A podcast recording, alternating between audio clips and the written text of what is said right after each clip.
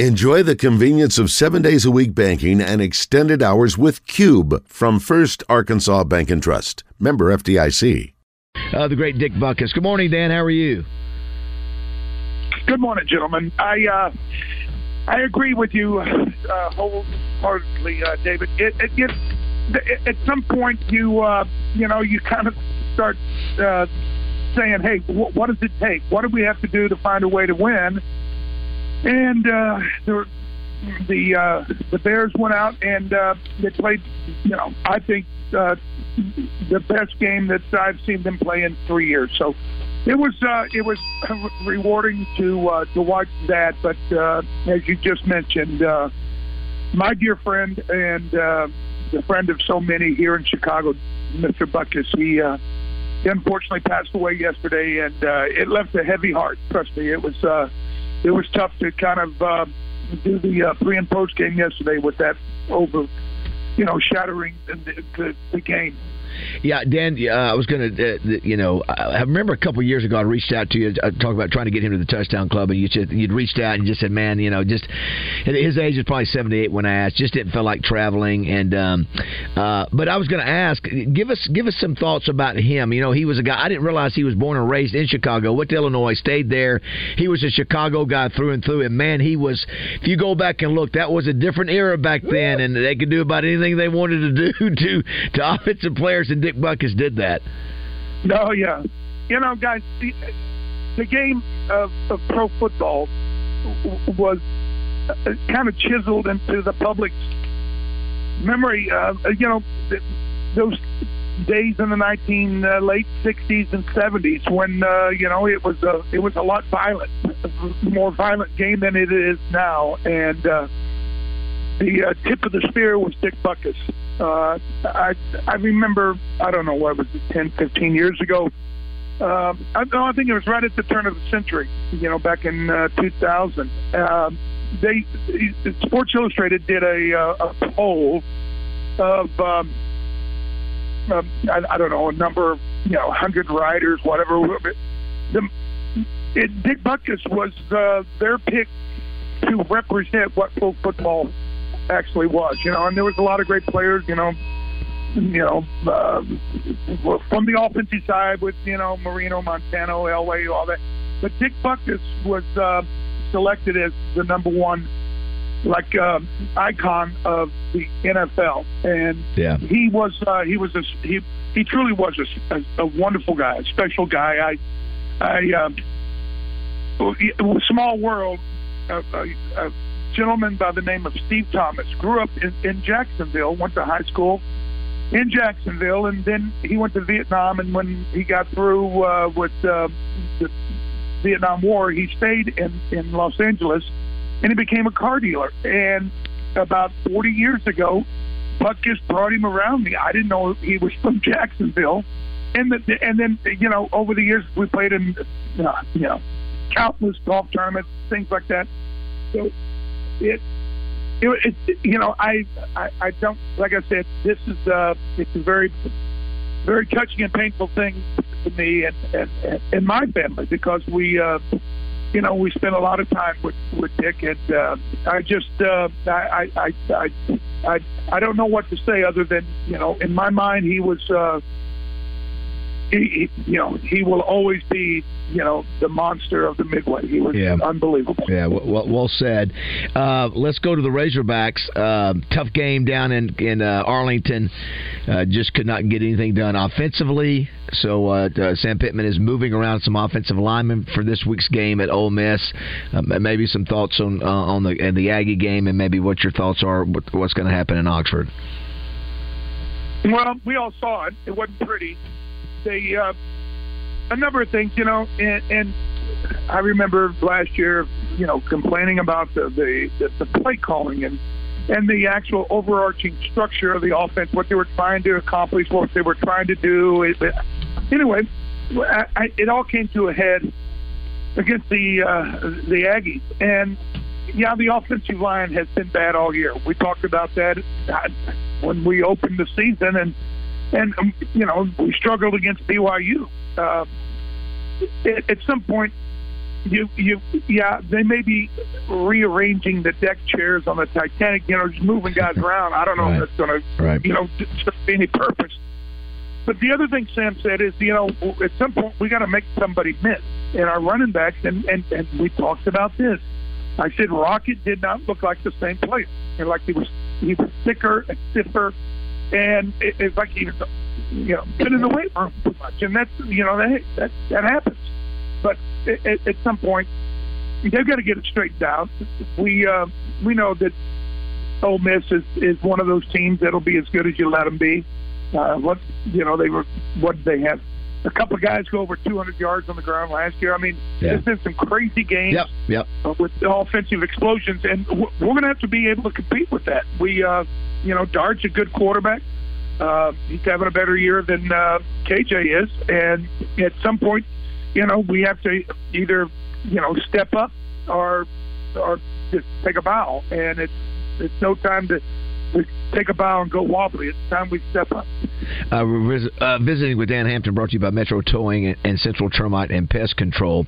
Um, yeah, yeah, Dan. It's uh, it would be you know this game you know, you never know what can happen. You know, this this could be a, a great bounce back game. You know, they're coming off that big win over LSU. Could be, you know, it could be a little flat. Maybe not. They're playing great football. This game is always weird. It, it, you really can't tell what's going to happen. It's there've been some crazy games, fourth and twenty five. You The seven overtime game uh, a couple years ago. I mean, they've we've had two games I think in the last ten years that were like fifty two to fifty one. They both the both scores were in the fifties. It's it's nutty. So so maybe the the Hogs can bounce back. Um, you know, that we found out that uh, the, the, other thing that's happening down here, Dan, is that, that apparently they found Dan Enos has been resp- he's got some emails from students and he's responding to them, and you know all those things that, that just are peripheral things that just they become part of the narrative, and it's just like man, you just gotta gotta ignore they got gotta ignore the outside noise. Don't you know know that you know that people are to come after you. Know, just like with Sam Pittman, you just got you know when you when things don't go well, you know. Listen, I get listen, I got people coming after me yesterday, Dan. Uh, on a hunt. Uh, and I get it. Listen, and, and you know what? Doesn't bother me. I get it. It's part of the deal. You know, when you when you make a mistake, it happens, and you just got to be able to deal with it and, and and and just shut out the outside noise the best you can. Well, and, and we see that up and down the, the spectrum. I, I, I'll tell you this: the uh, if you had in a chance to watch any of the Bear game last night, the uh, and by the way, what's with this Prime Video? My God, it's insanity. But at the end of the day, the Bears played their best game in well the year and a half that uh, uh, Matt Eberflus, the head coach, has produced since he's been here. And and why was that? Why was it? Well, there were so many different things that occurred over the last three weeks you know, the team was in the midst of a 14 game losing streak. It was it had a player named Chase Claypool that was loafing in in the ball game. They suspended him. They told him to stay home. They couldn't trade him. He didn't want to be traded. All this drama, and then, you know, obviously there was a, an awful lot of criticism of not only the coaching staff but you know the players. And and and to their credit, they did what you have to do. You have to circle the wagons, tune out the noise, and go to work. And that's what the Bears did last night. Maybe, maybe we can see the same thing with the Razorbacks. But you know, back to Sam Pittman talking about the two things that you know maybe we have to do on offense.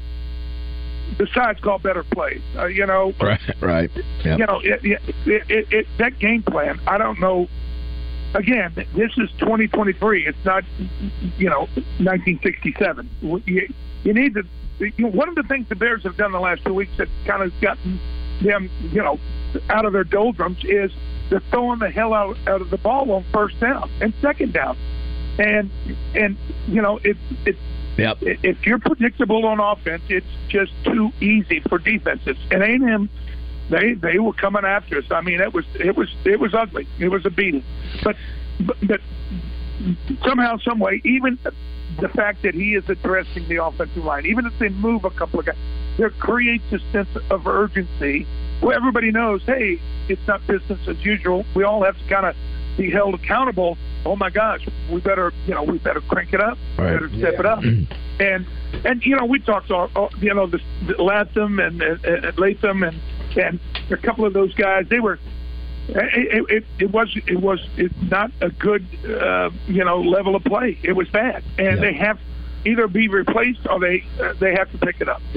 Um, wanted to say a couple things too. Uh, obviously, we had uh, Jim McMahon, at the Touchdown Club, the other day, and I uh, um, forgot to mention uh, that uh, Mike Erie and his wife Deanne are sponsors of the Dan Hampton Award. Uh, meant to do that, did not do that the other day when we were there. Obviously, we talked about you with with Jim McMahon, but I, I, I needed to do that. I, I failed to do that, Dan, and so really appreciate Mike and De, Deanne sponsoring that. And um, that's fantastic, and I greatly appreciate that. Yeah, so good, good, good folks. And uh, you know, I tell you, and Roger, I think Jim McMahon. You know, I can see why, with his personality, Dan, that team that you guys had was just it was just crazy between between you and Mongo and McMahon. I'm just it is I'm just it was uh and of course you know he took shots at Dick. Uh, he said you know he said you know he said Dick was a tight end. He said he called terrible plays.